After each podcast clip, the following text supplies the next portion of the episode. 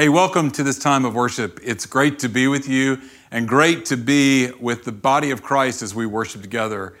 I want to encourage you as we come together and worship the Lord that you'd bring your full heart to the Lord in song and in the teaching of Scripture and let the Lord really minister to you and care for you and be a good father to you. Today, we're going to be talking about the prodigal son, but we're really going to be talking about a merciful father. He's the father that not only goes out and looking, looking for his kids, but he also is the father that waits patiently. So I hope and pray that you'll encounter the good father in your life today. So join me in prayer as we start this time of worship. Lord, we pray that you would come and minister to our souls and our hearts. And Lord, you'd step into wherever we are this morning and that you would care for us deeply. We pray, Father, that that good father that we see in the story would be the good father we experience in our own lives today, whether we're the older brother or the younger brother, whether we have run far away from you or we're right there in your house. Meet us, Father, and bring us into the banquet and let us feast on your grace and your goodness. So come, let us sing for joy to the Lord. Let us shout aloud to the rock of our salvation. Let us come before him with thanksgiving and extol him with music and song. For the Lord is the great God, the great King above all gods. In his hands are the depths of the earth, and the mountain peaks belong to him. The sea is his, for he made it, and his hand formed the dry land. So come, let us bow down and worship. Let us kneel before the Lord our Maker, for he is our God. We are the people of his pasture, the flock under his care. And now let's sing together as we remind ourselves that our Father is good and that we are loved by him. Oh, I've heard a thousand stories of what they think you're like, but I've heard the tender whisper of love in the dead of night as you tell me that you're pleased and that I'm never alone. You're a good, good father. It's who you are. It's who you are. It's who you are, and I'm loved by you. It's who I am. It's who I am. It's who I am. Oh, I've seen many searching for far and wide, but I know we're all searching for answers only you provide, cause you know just what we need before we say a word. You're a good, good father.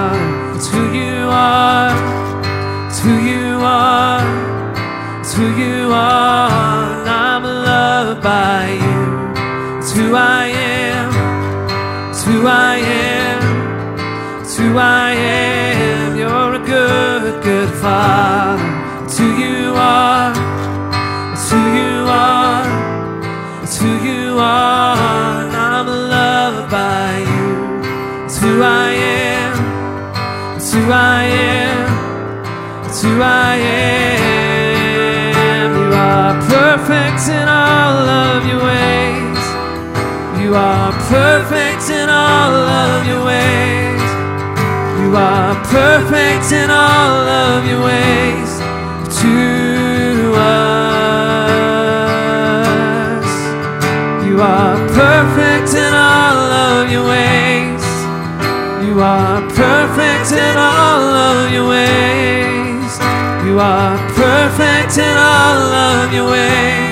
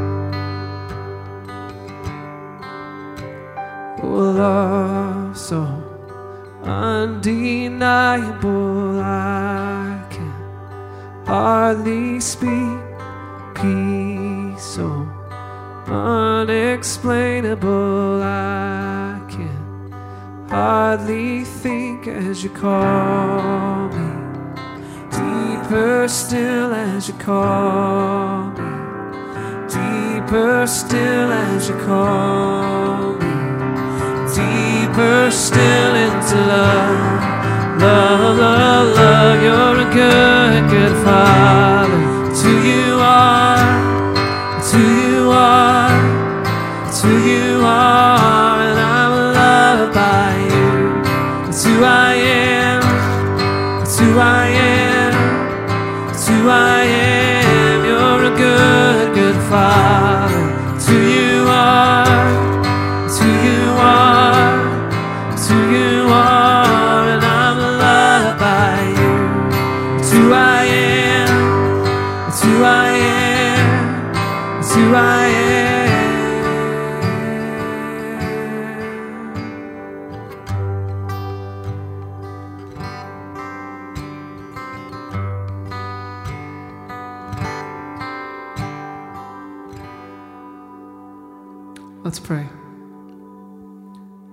you that you are a good father to us, that your heart is for us, that you do not leave us alone where we are, but you come to us and you draw us to yourself.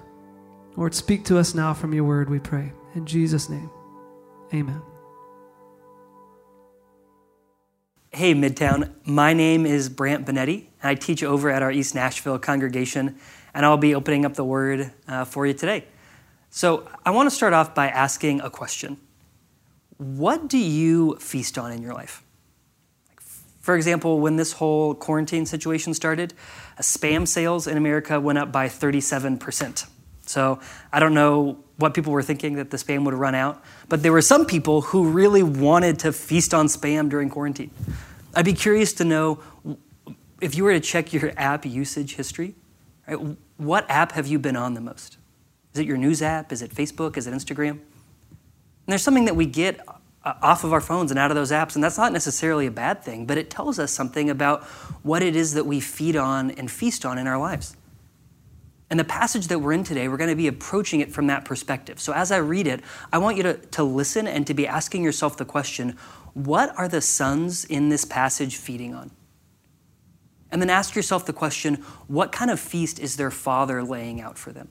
Because that's what we're going to be talking about today what the sons in this passage feast on and the feast that their father prepares for them. So if you have your Bibles, open up with me. We're going to be in Luke 15 in the parable of the prodigal son. It might be better called the parable of the gracious father, but we will get to that in a little while. So this is Luke 15, verses 11 through 32. And he said, There was a man who had two sons, and the younger of them said to his father, Father, give me the share of property that is coming to me. And he divided his property between them. Not many days later, the younger son gathered all he had and took a journey into a far country. And there he squandered his property in reckless living. And when he had spent everything, a severe famine arose in that country, and he began to be in need. So he went and hired himself out to one of the citizens of that country, who sent him into the field to feed pigs. And he was longing to be fed with the pods that the pigs ate, and no one gave him anything. But when he came to himself, he said, How many of my father's hired servants have more than enough bread, but I perish here with hunger? I will arise and go to my father, and I will say to him, Father, I have sinned against heaven and before you. I am no longer worthy to be called your son. Treat me as one of your hired servants. And he arose and came to his father. But while he was still a long way off, his father saw him and felt compassion and ran and embraced him and kissed him. And the son said to him, Father, I've sinned against heaven and before you. I'm no longer worthy to be called your son. But the father said to his servants, Bring quickly the best robe and put it on him, and put a ring on his hand and shoes on his feet, and bring the fattened calf and kill it, and let us eat and celebrate. For this my son was dead and is alive again. He was lost and is found. And they began to celebrate.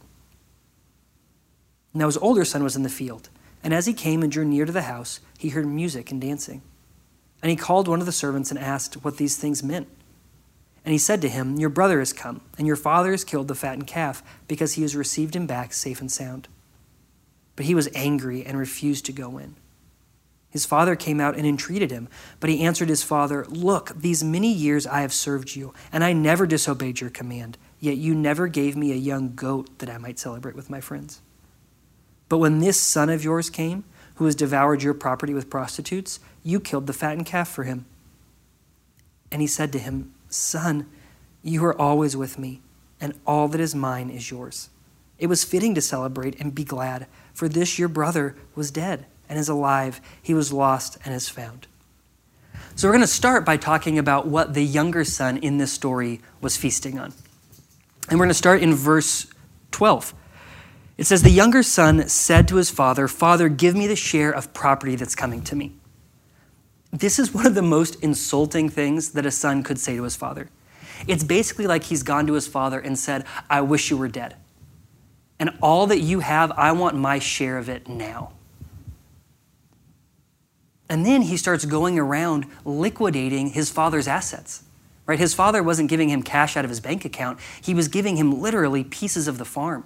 And the son goes around and is selling pieces of the farm out from under his father and his brother. And then he takes that cash and he gets out of town as fast as he can. He's insulted his father, his entire community, and he's left it all behind. And why would he do something like that? What has this younger brother been feasting on? Because this isn't a decision that comes out of nowhere.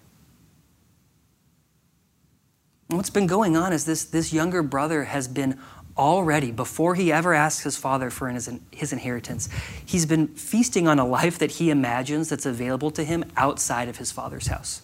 That he's got a whole fantasy world of ways that he wants to live that he assumes are going to give him joy and life, but he knows that he can't pursue that life while he's still living as a son of his father.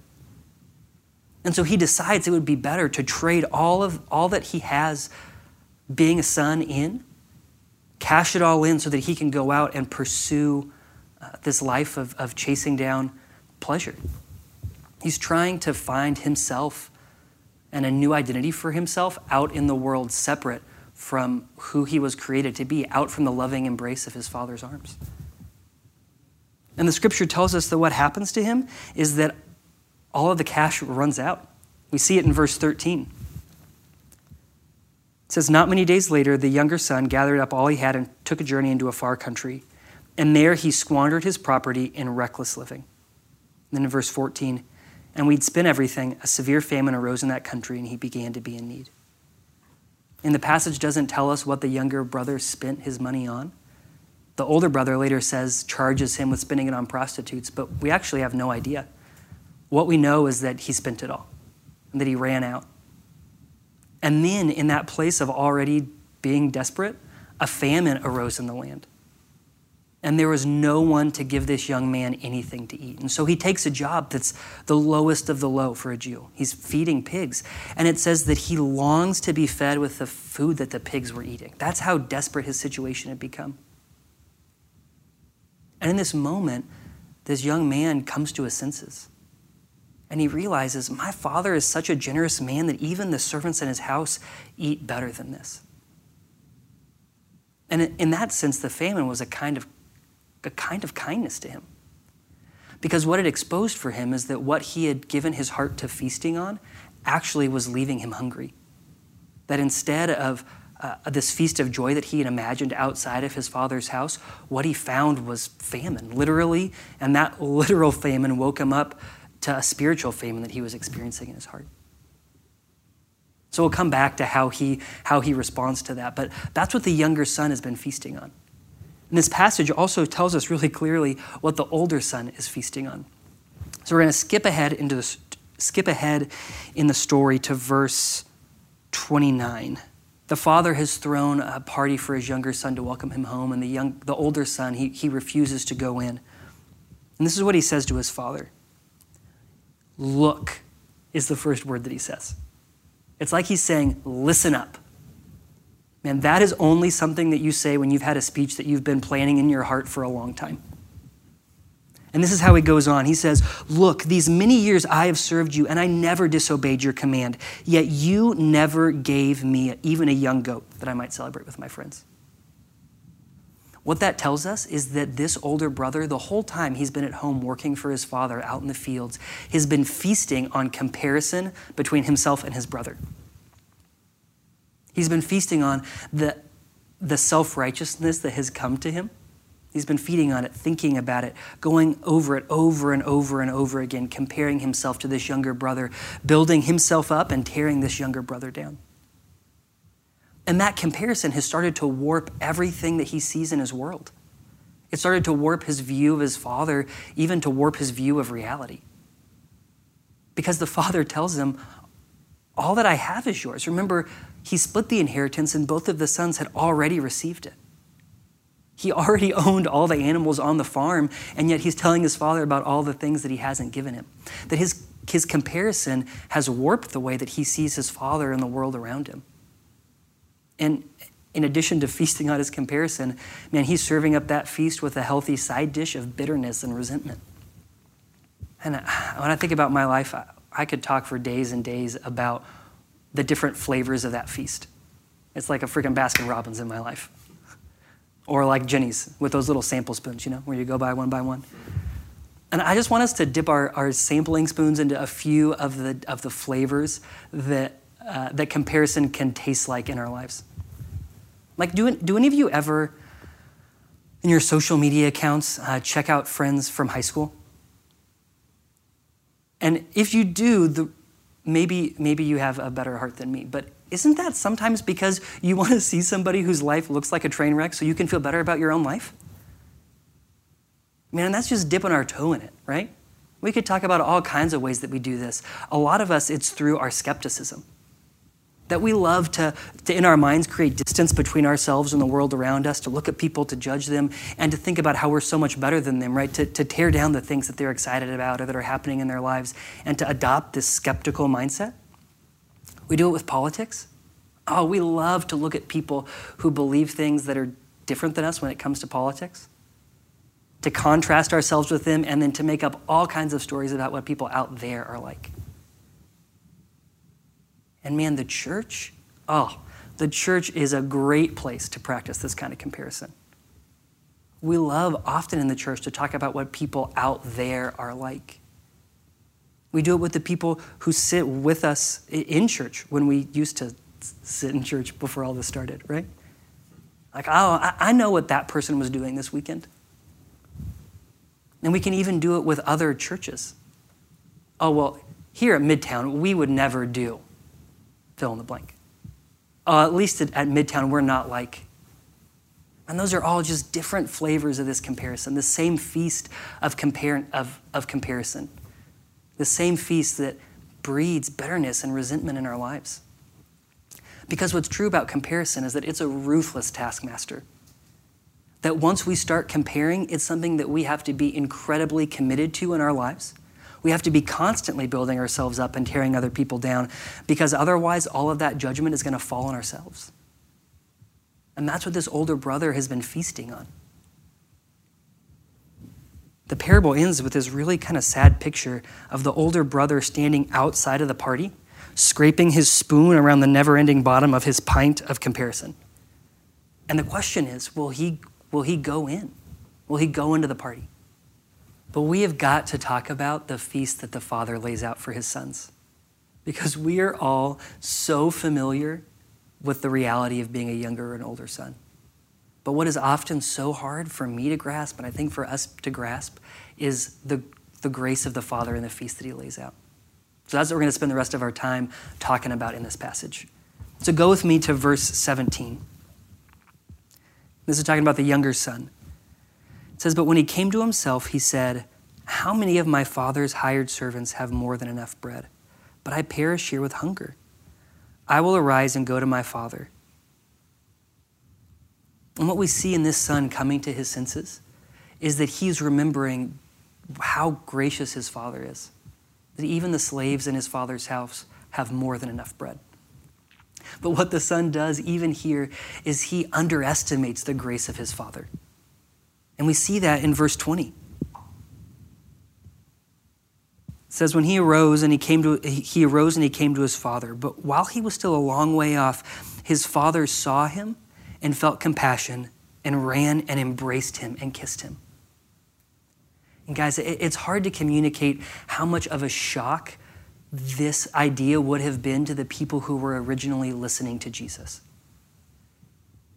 To think of a father grabbing his robes and pulling them up around his knees and running out to meet his son and hugging him, that's something that never would have happened in the ancient Near East.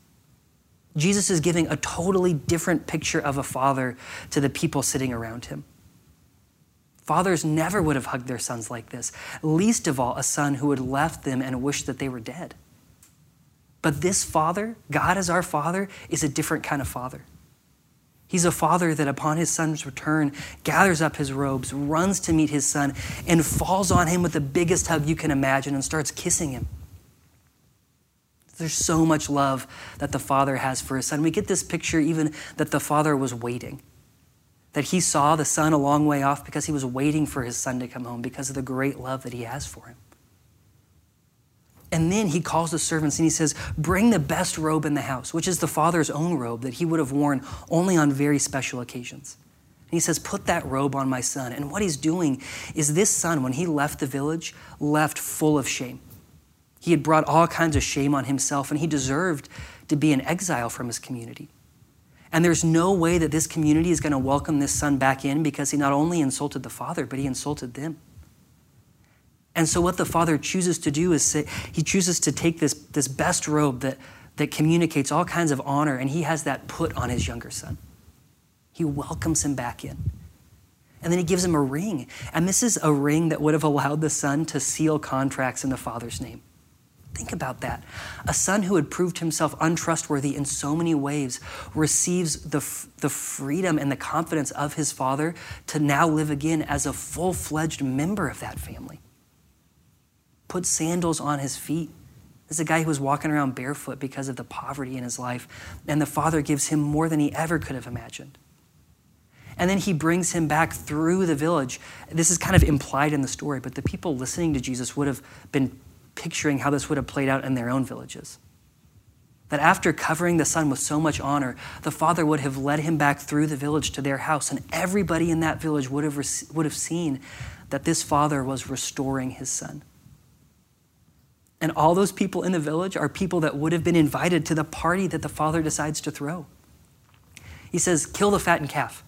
This is a calf that the family would have been over a long period of time preparing for a feast. And the father says, This is the feast that we've been preparing for. It's my son coming home. And he invites everyone to it. Later, we find out there's music, there's dancing, there's amazing food. It's a beautiful, huge party of celebrating the restoration that the Father has given to this Son. That's the kind of feast the Father lays out. Man, that is such good news.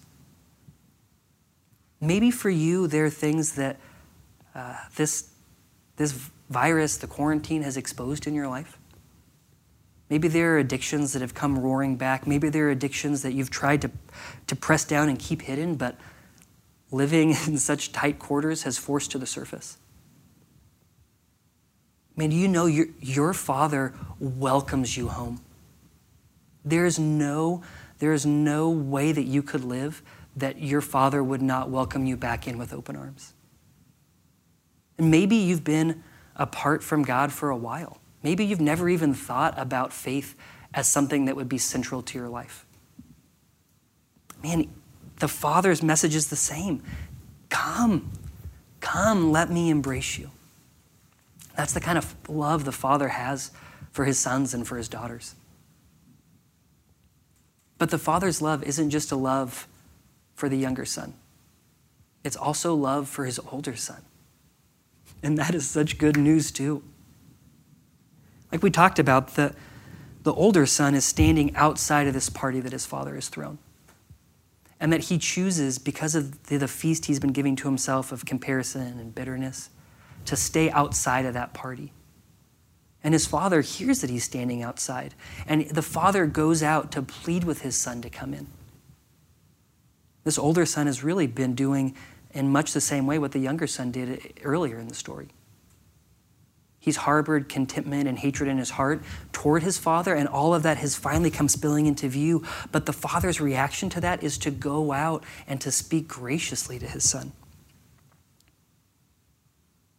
The father says to his son, Son, you are always with me. All the time that you spent in the field, laboring out of, out of bitterness, he says, I was with you that whole time. I'm still with you. He says to his son, All that is mine is yours. what he's communicating to him is your brother coming home doesn't take anything away from you. It doesn't take anything away from my love for you. It doesn't take anything away from your inheritance. You still have all of that. What he's telling his son is your brother coming home is a joyous thing. It's something that increases the joy and the love of our family, it doesn't decrease it. And he's begging his son, Would you come in and would you partake in that joy with us? He's inviting his older son into the joy and generosity of his own heart. And that is a gracious, a kind, a loving father who would do something like that. Because what my comparison does is it keeps me from the party. It makes me on the outside while everyone else is on the inside. That's the only thing that comparison can bring to me. And the father goes out and he's graciously wooing his son to come into the party. And whether you're an older son or daughter or a younger son or daughter, we also got to talk about what happens when we get into this party that we're going to. Because the reality is, is that once we get in, we also have to learn how to be good at partying. That's a part of what it means to embrace the gracious gift of our Father. Think about this in my own life. That when I uh, was a freshman in college, I was, I went to my first '90s party. Okay, I I was really bad at partying, because growing up, I had only listened to Christian music. We can talk about that later. That's for a different conversation. Okay, but I didn't know any of the songs that anybody was singing. All of my friends are yelling at the top of their lungs, and I had no idea what was going on. I remember having someone ask me, "Do you know any of these songs?" And I did what anybody would do in that situation. I lied, of course. I was like, well, yeah, of course, I'm just singing quietly. The first thing I did when I left that party, I took off my windbreaker, right? And then I went to iTunes, which is what we used to do between the gap of CD players and streaming music. And I bought the song MMMBop and Kiss from a Rose because there's nothing more embarrassing than all of your friends belting a ballad and you having to try to move your lips like you know what's going on. I had to learn, okay, I had to learn how to, how to be part of a party. And that's true for us when we walk into the party of God's grace. Man, some of us, when we're younger brothers, we come into the feast and, and there's something in us that thinks that we're doing the Father a favor by sitting on the sidelines. We kind of sit there on the edge of the dance floor with our arms folded scowling at everyone on the dance floor because we think that we're proving to them how sorry we are. That's not what the Father wants at all. He's out on the dance floor. He wants you to participate in the freedom and the joy and the grace of what He's given you. I mean, some of us as older brothers, oh, I could talk about this all day, what it's like to be an older brother at a party. You know, there's that guy who does the worm across the floor, but he's not very good at it. The older brother is the guy who watches that and, and is, is judging it the whole time. That's missing the point of the party, right? The point of the party is for, as an older brother, to, to learn how to dance to God's grace yourself, to feast at the table of God's grace yourself, because you can't be a glutton on God's grace. So the invitation is would we come into the party and would we learn now this entirely different way of living, of embracing the feast that God has thrown for us, for his children. And what's beautiful about that is as we become really good at partying, we also become really good at helping other people learn how to party in God's grace. That we need that from our community, from other brothers and sisters teaching us and showing us what that looks like. And what we find is that at the end of the day, we're all younger brothers and, and older sisters and, and older brothers and younger sisters. That we all have tried to find our identity apart from God. That that's warped our humanity in all kinds of ways. But what we also find is that we all have a gracious Father who is welcoming us, welcoming us into a party. And would you be willing uh, to go on that journey of becoming an amazing partier with God in this time? Let me pray for us.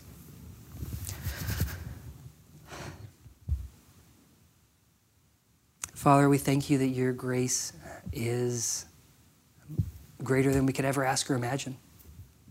Lord, that we're going to spend our entire lives uh, learning what it means to party, and we're still not even going to know the half of it. And Father, we look forward to seeing that and understanding that more fully when we see you face to face. But in the meantime, would you teach us to be a community that embraces uh, the feast that you've laid for us? a feast of mercy, a feast of love, a feast of love. And would you teach us to be good and welcoming partiers? We pray these things in Jesus' name. Amen. Now let's sing again as we confess our need to the Lord.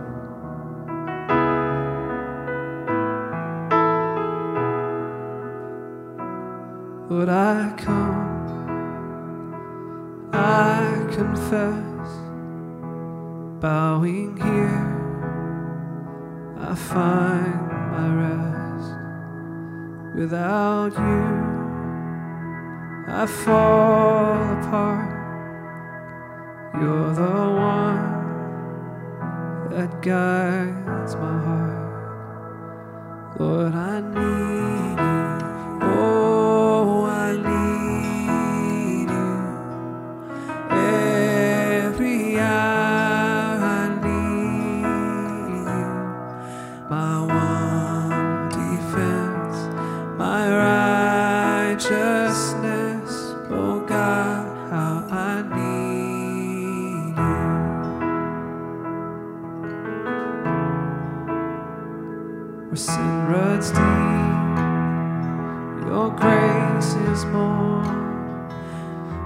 Grace is found, is where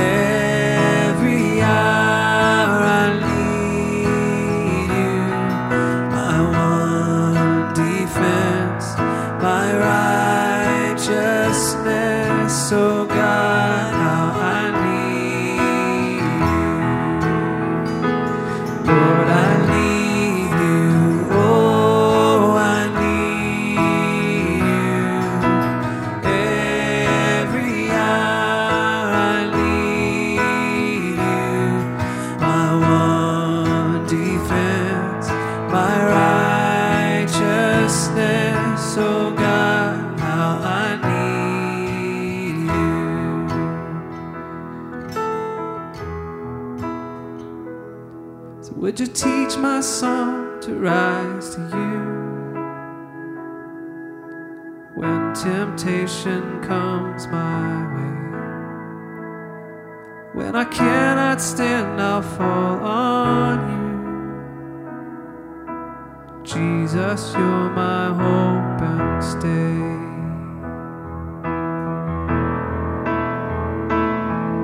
Would you teach my song to rise to you? Temptation comes my way, when I cannot stand, I'll fall on you. Oh, Jesus, you're my hope and stay.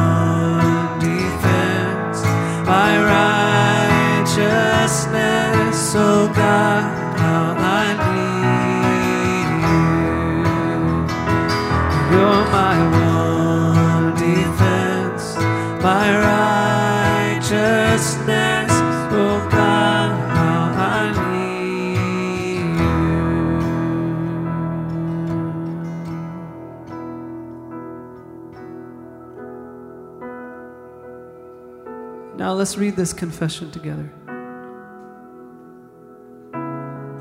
O Lord, I am no rare object of valuable price, but one that has nothing and is nothing.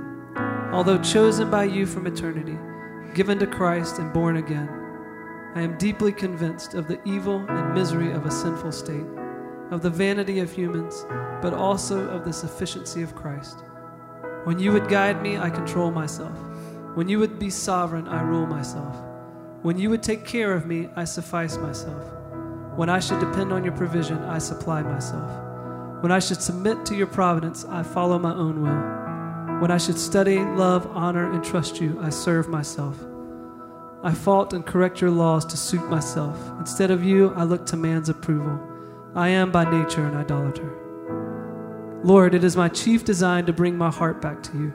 Convince me that I cannot be my own God, or make myself happy, nor be my own Christ to restore my joy, nor be my own spirit to teach, guide, and rule me. Help me to see that grace does this by providential affliction. For when my reputation is good, you cast me lower. When riches are my idol, you cast them away. When pleasure is my everything, you turn it into bitterness. Take away my wandering eye, my curious ear, my greedy appetite, my lustful heart. Show me that none of these things can heal a wounded conscience, or support an unstable frame, or uphold a departing spirit. Then take me to the cross and leave me there. Amen.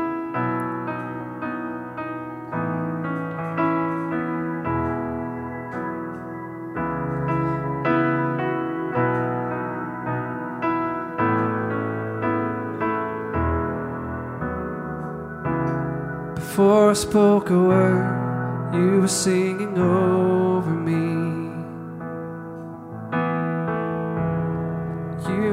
Been so, so good to me. Before I took a breath, you breathed your life in me.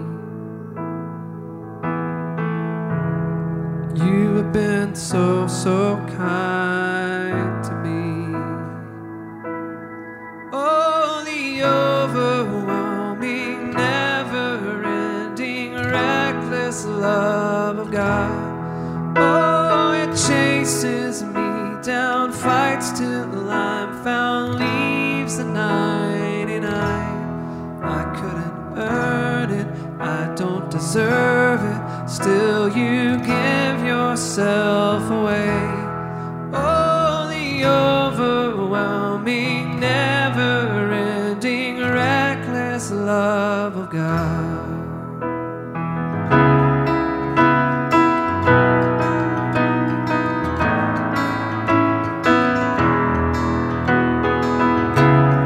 I was your foe, still your love fought for me.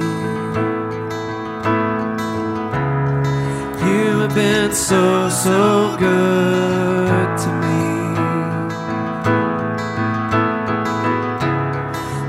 felt no worth, you paid it all for me. You have been so, so kind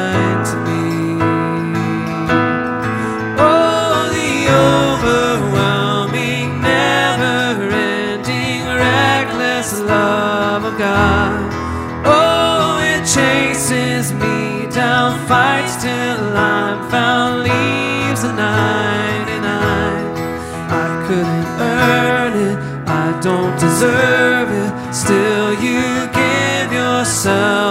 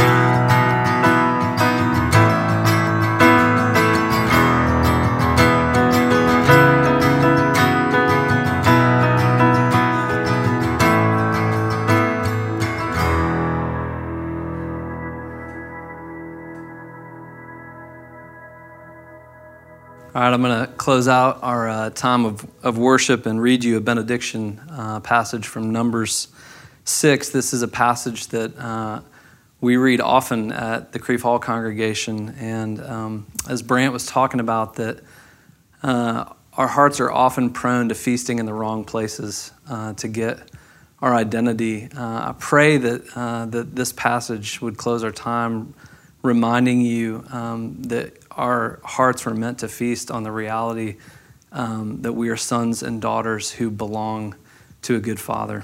Uh, and he has given us his name, he's placed his name upon us, and we, we bear that name and we walk in the strength uh, and the peace and the grace and the confidence uh, that comes with that name. So receive this this priestly blessing that was given to Aaron and Moses um, to place on the Israelites so they wouldn't forget uh, who they are and whose they are.